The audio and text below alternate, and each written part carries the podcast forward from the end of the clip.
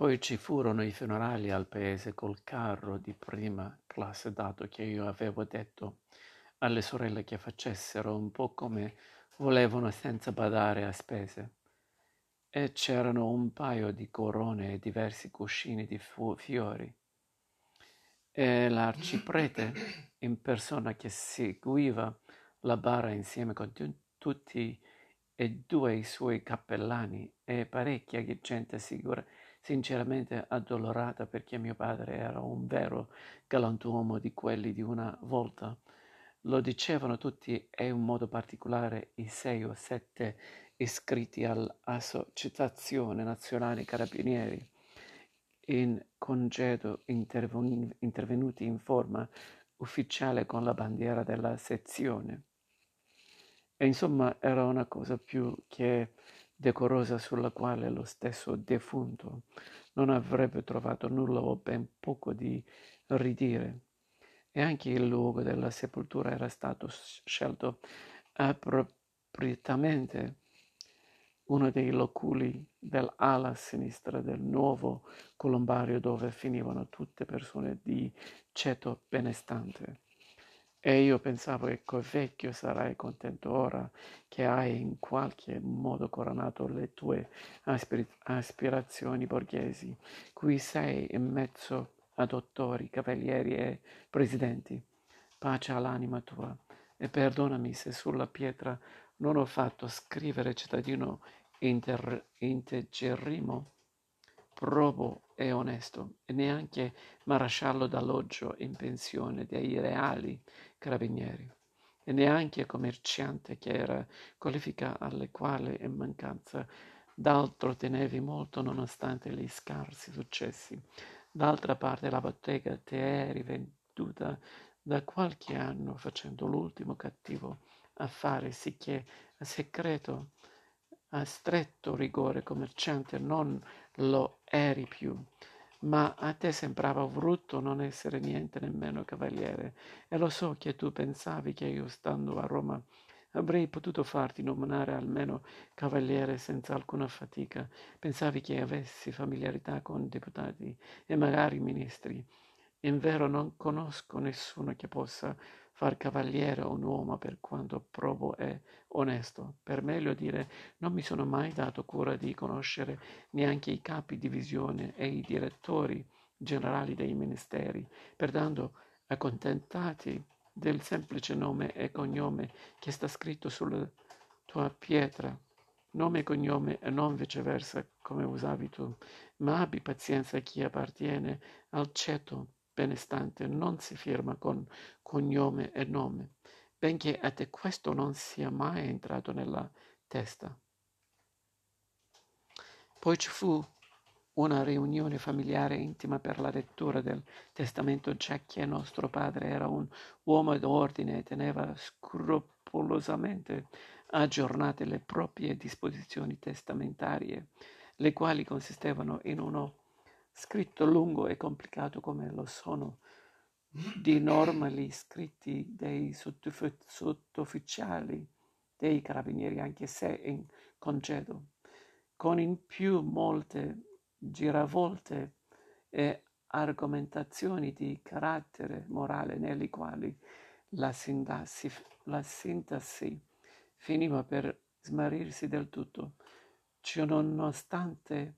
ci si riusciva a capire che nostra madre doveva tenersi ogni cosa, cioè la casa e due milioni 840 mila lire residuo della vendita della bottega regolarmente depositato in un libretto presso la locale cassa di risparmio. E benché qualcuna delle sorelle proponesse le obiezioni che così disponendo l'ex maresciallo d'alloggio violava la legge ossia privava i figli della legittima. Alla fine ci trovammo d'accordo che la madre nella sostanza, almeno se non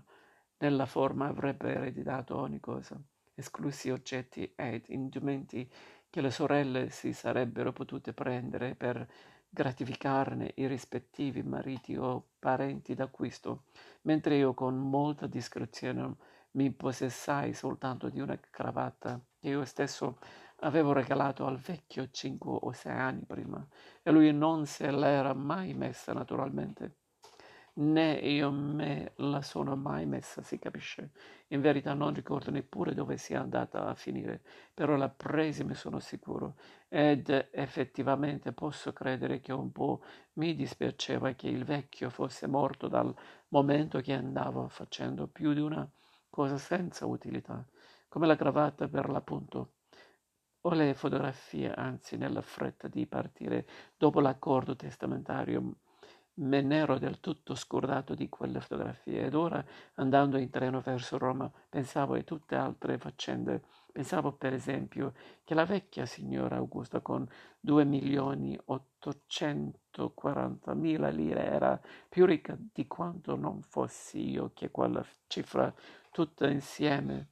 non l'avevo mai vista né prosi- presumibilmente l'avrei vista mai, sicché adesso poteva arrangiarsi per un poda sola, tanto più che io avevo davanti a me un periodo piuttosto impegnato anche sotto l'aspetto economico. E infatti pensavo come seconda cosa, ma in realtà poteva pure essere la prima, che arrivato a Roma mi sarei preso una cosa nuova perché la vedova francese non ce la facevo proprio più a reggerla. Avevamo litigato anche prima che io partissi, poiché si era messa in testa di venire al funerale. Pertanto avrei preso senza indugio una casa nuova, dicendole che d'ora in poi se voleva venire qualche volta con me al cinema o a cena fuori, benvenuta. Anche se voleva fare qualche volta l'amore volentieri, l'avrei fatto. A casa mia a casa sua com'è meglio le andava a genio, ma la convivenza no. Per queste cose mi ero proprio accorta di non essere nato e inoltre avevo la necessità di star solo per aumentare in qualche modo il mio volume di lavoro e conseguentemente i guadagni, si capisce, dato che ero rimasto per così dire capofamiglia. E forse fu propriamente questo concetto di capofamiglia, il quale aveva un sia pure allentato legame con la morte del padre che mi fece tornare in mente le fotografie funerarie e mi dissi che dovevo scrivere al fotografo per farmele spedire contrassegno. E così neanche una settimana dopo mi arrivano le fotografie all'indirizzo dell'albergo che avevo dato fuggendomene piuttosto sbrigativamente dalla casa della vedova e mi portai la grossa busta nel nuovo appartamentino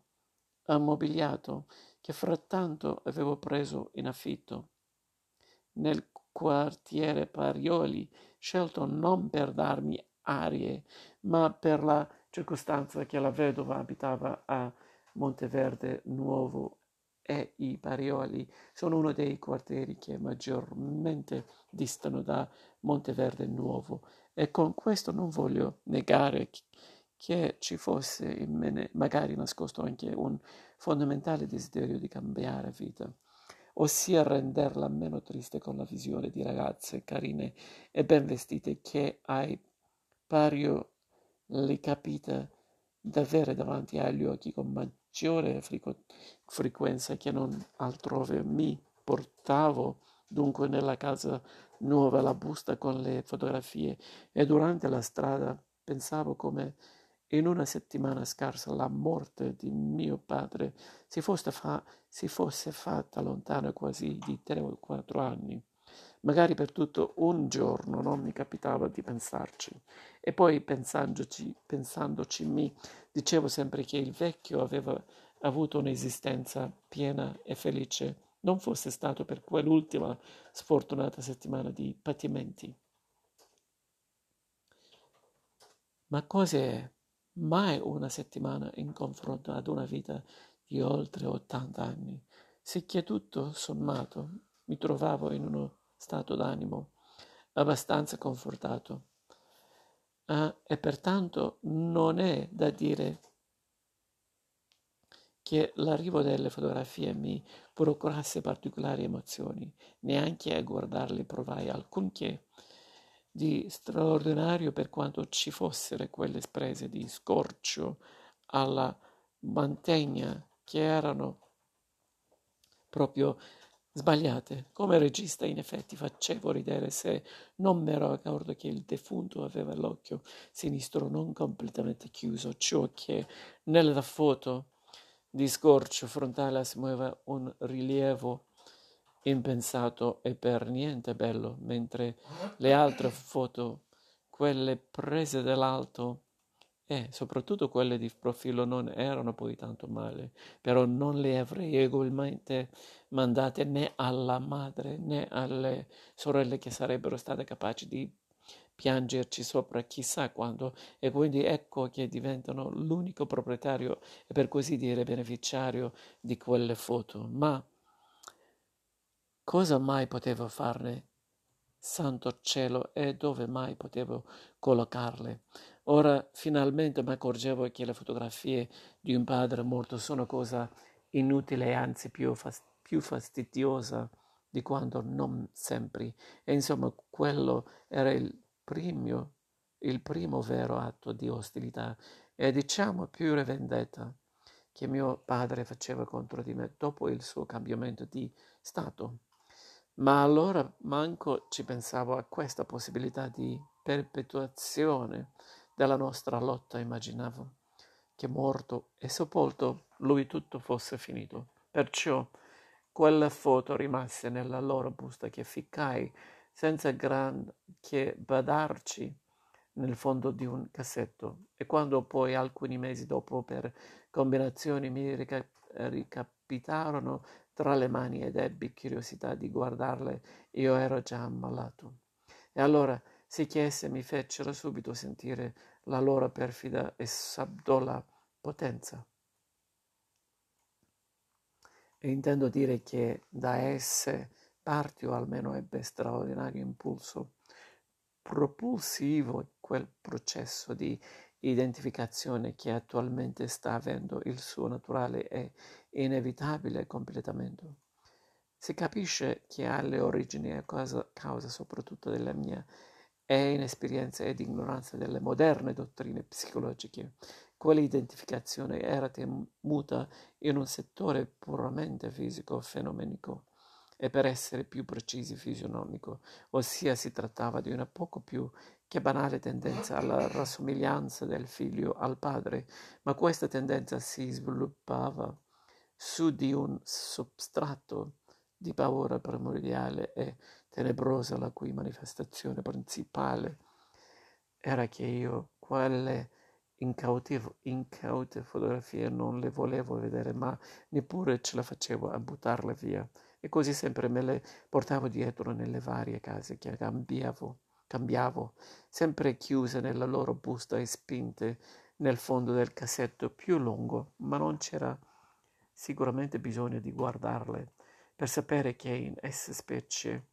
in quelle di profilo era raffigurata una predestinazione che per vie oscure con essa magari ad un'occlusione intestinale e a quel poco che ancora può rimanere oltre a ciò. E da quel tempo in verità io cominciai a studiare un po' più a fondo il mio profilo, servendomi di due specchi e talora anche di tre opportunamente collocati, studiando con atteggiamento ostile la fatale rassomiglianza,